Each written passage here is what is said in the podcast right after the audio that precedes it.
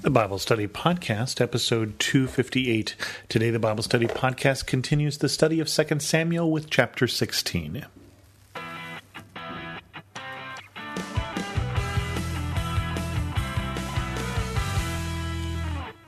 Welcome to the Bible Study Podcast. I'm your host, Chris Christensen. You may remember last week we left with David going into exile because his son, Absalom, had decided to take over. He'd been plotting this for at least four years, had undermined the king, and then made his move, and David fled with some people who were faithful to him back into the wilderness. 2 Samuel 16. When David had gone a short distance beyond the summit, there was Ziba, the steward of Mephibosheth, waiting to meet him. He had a string of donkeys saddled and loaded with two hundred loaves of bread, a hundred cakes of raisins, a hundred cakes of figs, and a skin of wine. The king asked Ziba, Why have you brought these? Ziba answered, The donkeys are for the king's household to ride on, the bread and fruit are for the men to eat, and the wine is to refresh those who become exhausted in the wilderness. The king then asked, Where is your master's grandson? Ziba said to him, He is staying in Jerusalem because he thinks, Today the Israelites will restore me to my grandfather's kingdom. Then the king said to Ziba, All that belongs to Mephibosheth is now yours. I humbly bow, Ziba said. May I find favor in your eyes, my lord the king. Now, for those of you who may have forgotten, Mephibosheth was a son of Jonathan, grandson of Saul, who David, after the death of Saul, and after he became king, after the Civil War, he went out and he said, Is there anyone left over from the lineage of Jonathan that I can bestow favor on so that I can be thankful to my friend Jonathan, who was so faithful to me. And so he went out and he found Mephibosheth, who was injured, who was lame in his legs, and he brought him to eat at his table as a son and this is Mephibosheth's thanks is basically that he has turned his back on David because he thinks that maybe this is his chance to become king not very likely. Not only is he backing a losing horse at this point, but also it isn't very likely that Absalom is going to give up his kingship and make Mephibosheth king.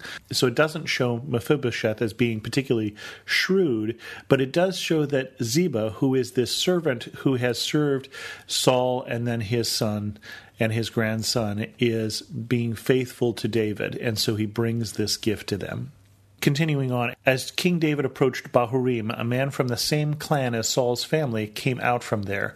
His name was Shimei, son of Gera, and he cursed as he came out. He pelted David and all the king's officials with stones, though all the troops and special guard were on David's right and left. As he cursed, Shimei said, Get out, get out, you murderer, you scoundrel. The Lord has repaid you for all the blood you shed in the household of Saul, in whose place you have reigned.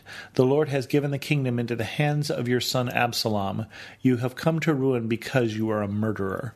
Then Abishai, son of Zeruiah, said to the king, Why should this dead dog curse my lord the king? Let me go over and cut off his head. But the king said, What does this have to do with you, the sons of Zeruiah? If he is cursing because the Lord said to him, Curse David, who can ask, Why do you do this? David then said to Abishai and all his officials, My son, my own flesh and blood, is trying to kill me. How much more then this Benjamite? Leave him alone, let him curse, for the Lord has told him to. It may be that the Lord will look upon my misery and restore me to his covenant blessing because of his curse today. So David and his men continued along the road, while Shimei was going along the hillside opposite him, cursing as he went, and throwing stones at him, and showering him with dirt. The king and all the people with him arrived at their destination exhausted, and there he refreshed himself. The one thing that you have to like about David is David stays focused through this encounter with Shimei. He knows his biggest problem is not somebody cursing him and throwing dirt clods at him. He knows that his biggest problem is that his son has rebelled against him. And he sees this potentially that Shimei here, who is cursing him, is doing so because God has told him to. And so he says, This is not our problem, first of all. Our problem is with Absalom. It's not your problem, those of you who are bothered by it. And it's not really even my problem. And maybe that if we just let him curse, maybe the Lord will show pity on me. So it's interesting to see how he looks at the situation and he has some focus. He understands that this is not important and this is not something we should worry about. And why add this man's blood to the, what he has already done? Continuing on from verse 15. Meanwhile, Absalom and all the men of Israel came to Jerusalem and Ahithophel was with them. Then Hushai the Archite, David's confidant, went to Absalom and said to him, Long live the king, long live the king. Absalom said to Hushai, So this is the love you show your friend? If he's your friend, why didn't you go with him? Hushai said to Absalom, no, the one chosen by the Lord, by these people, and by the men of Israel, his I will be, and I will remain with him. Furthermore, whom should I serve? Should I not serve the Son? Just as I served your father, so I will serve you. Absalom said to Ahithophel, Give us your advice. What should we do? Ahithophel answered, Sleep with your father's concubines, whom he left to take care of the palace. Then all Israel will hear that you have made yourself obnoxious to your father, and the hands of everyone with you will be more resolute. So they pitched a tent for Absalom on the roof, and he slept with his father's concubines in the sight of all Israel. Now in those days, the advice Ahithophel gave was like that of one who inquires of God. That was how both David and Absalom regarded all of Ahithophel's advice. Ahithophel, who is a servant of Absalom now, whose counsel is very well regarded. And he gives the counsel to Absalom to sleep with his father's concubines so that all the people with whom will know that there will not be peace with his father, to burn the ships in effect, to basically say there's no going back, to make everybody more resolute. But by doing this, by doing what Ahithophel suggests, Absalom also manages to fulfill the prophecy of the prophet Nathan, who told David after he slept with Bathsheba, What you have done in secret will be done to you publicly. Continuing on with 2 Samuel 17. Ahithophel said to Absalom, I would choose 12,000 men and set out tonight in pursuit of David. I would attack him while he is weary and weak. I would strike him with terror. Then all the people with him will flee. I would strike down only the king and bring all the people back to you. The death of the man you seek will mean the return of all. All the people will be unharmed. This plan seemed good to Absalom and to the elders of Israel. So Ahithophel gives Absalom some good advice that he should go immediately before David gets a chance to establish himself, seek after him and kill him, and not kill the people around him because he's not trying to start a civil war. If he can just do basically a decapitation, if he can just kill the head, then the body will return to him. Then the rest of the people will come back to him. But Absalom said, Summon also Hushai the Archite, so we can hear what he has to say as well. When Hushai came to him, Absalom said, Ahithophel has given this advice. Should we do as he says? If not, give us your opinion. Hushai replied to Absalom, The advice Ahithophel has given is not good this time. You know your father and his men, they are fighters, and as fierce as a wild boar robbed of her cubs. Besides, your father is an experienced fighter, he will not spend the night with the troops. Even now he is hidden in a cave or some other place. If he should attack your troops first, whoever hears about it will say, There has been a slaughter among the troops who follow Absalom. Then even the bravest soldier, whose heart is like the heart of a lion, will melt with fear. For all Israel knows that your father is a fighter, and that those with him are brave. So I advise you, let all Israel from Dan to Beersheba, as numerous as the sands on the seashore, be gathered to you with you yourself leading them into battle. Then we will attack him wherever he may be found, and we will fall on him as dew settles on the ground. Neither he nor any of his men will be left alive. If he withdraws into a city, then all Israel will bring ropes to that city, and we will drag it down into the valley until not so much as a pebble is left. Absalom and all his men of Israel said, The advice of Hushai the Archite is better than that of Ahithophel, for the Lord had determined to frustrate the good advice of Ahithophel in order to bring disaster on Absalom. So, Hushai the Archite is there to bring bad advice. And he brings this bad advice that sounds like good advice to everybody, which is no, wait until you're strong enough. What he's really saying is give David some time, but what he's saying is no, you know, David is someone to be feared. He's a fierce fighter, which he is. And so he's saying, make sure you have enough men. 12,000 may not be enough. Why don't you gather everybody together and then we will be unstoppable? Hushai told Zadok and Abiathar the priests, Ahithophel has advised Absalom and the elders of Israel to do such and such, but I have advised them to do so and so.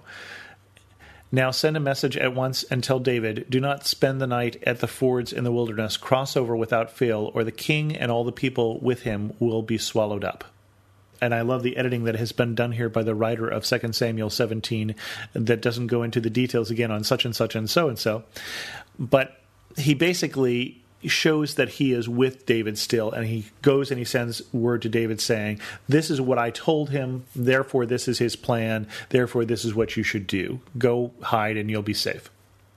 Jonathan and Ahimaaz were staying at En-rogel. A female servant was to go and inform them, and they were to go and tell King David, before they could not risk being seen enter the city. But a young man saw them and told Absalom. So the two of them left at once and went to the house of a man in Bahurim. He had a well in his courtyard, and they climbed down into it. His wife took a covering and spread it out over the opening of the well, and scattered grain over it. No one knew anything about it. When Absalom's men came to the woman in the house, they asked, Where are Ahimaaz and Jonathan? The woman answered them, They crossed over the brook. The men searched but found no one, so they returned to Jerusalem. After they had gone, the two climbed out of the well and went to inform King David. They said to him, Set out and cross the river at once. Ahithophel has advised such and such against you.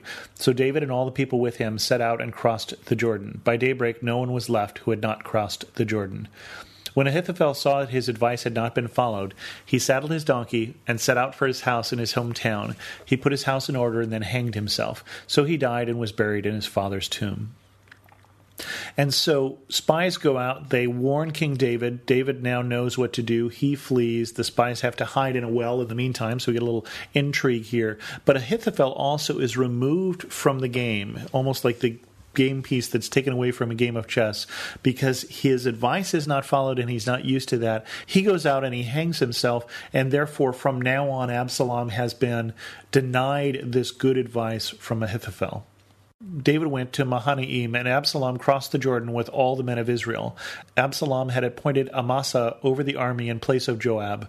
Amasa was the son of Jether, an Ishmaelite, who had married Abigail, the daughter of Nahash, and sister of Zeruiah, the mother of Joab. The Israelites and Absalom camped in the land of Gilead. When David came to Mahanaim, Shobi son of Nahash from Rabbah of the Ammonites, and Machir son of Amiel from Lo Debar, and Barzillai the Gileadite from Rogelim brought bedding and bowls and articles of pottery. They also brought wheat and barley, flour and roasted grain, beans and lentils, honey and curds, sheep and cheese from cow's milk for David and his people to eat. For they said, The people had become exhausted and hungry and thirsty in the wilderness. We'll stop there with that story, but next week we'll finish the story of David and Absalom, so come back. If you have any questions, feel free to send an email to host at thebiblestudypodcast.com or leave your comment at thebiblestudypodcast.com. You can also follow me on Twitter at Chris2X. If you happen to be in iTunes, we love five star reviews.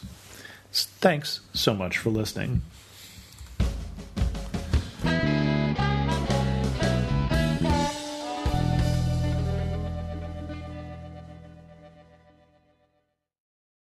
I'm Don Hawkins, and I once heard Chick fil A founder Truett Cathy say, You can tell if a person needs encouragement, check to see if they're breathing. I'd like to invite you to my weekly podcast, Encouragement for You, featuring encouraging guests like Dr. Greg and Erin Smalley, Dan Cathy, the late Dr. Frank Minirth, Josh McDowell, and more. To subscribe to my weekly Encouragement for You podcast, go to lifeaudio.com. That's lifeaudio.com.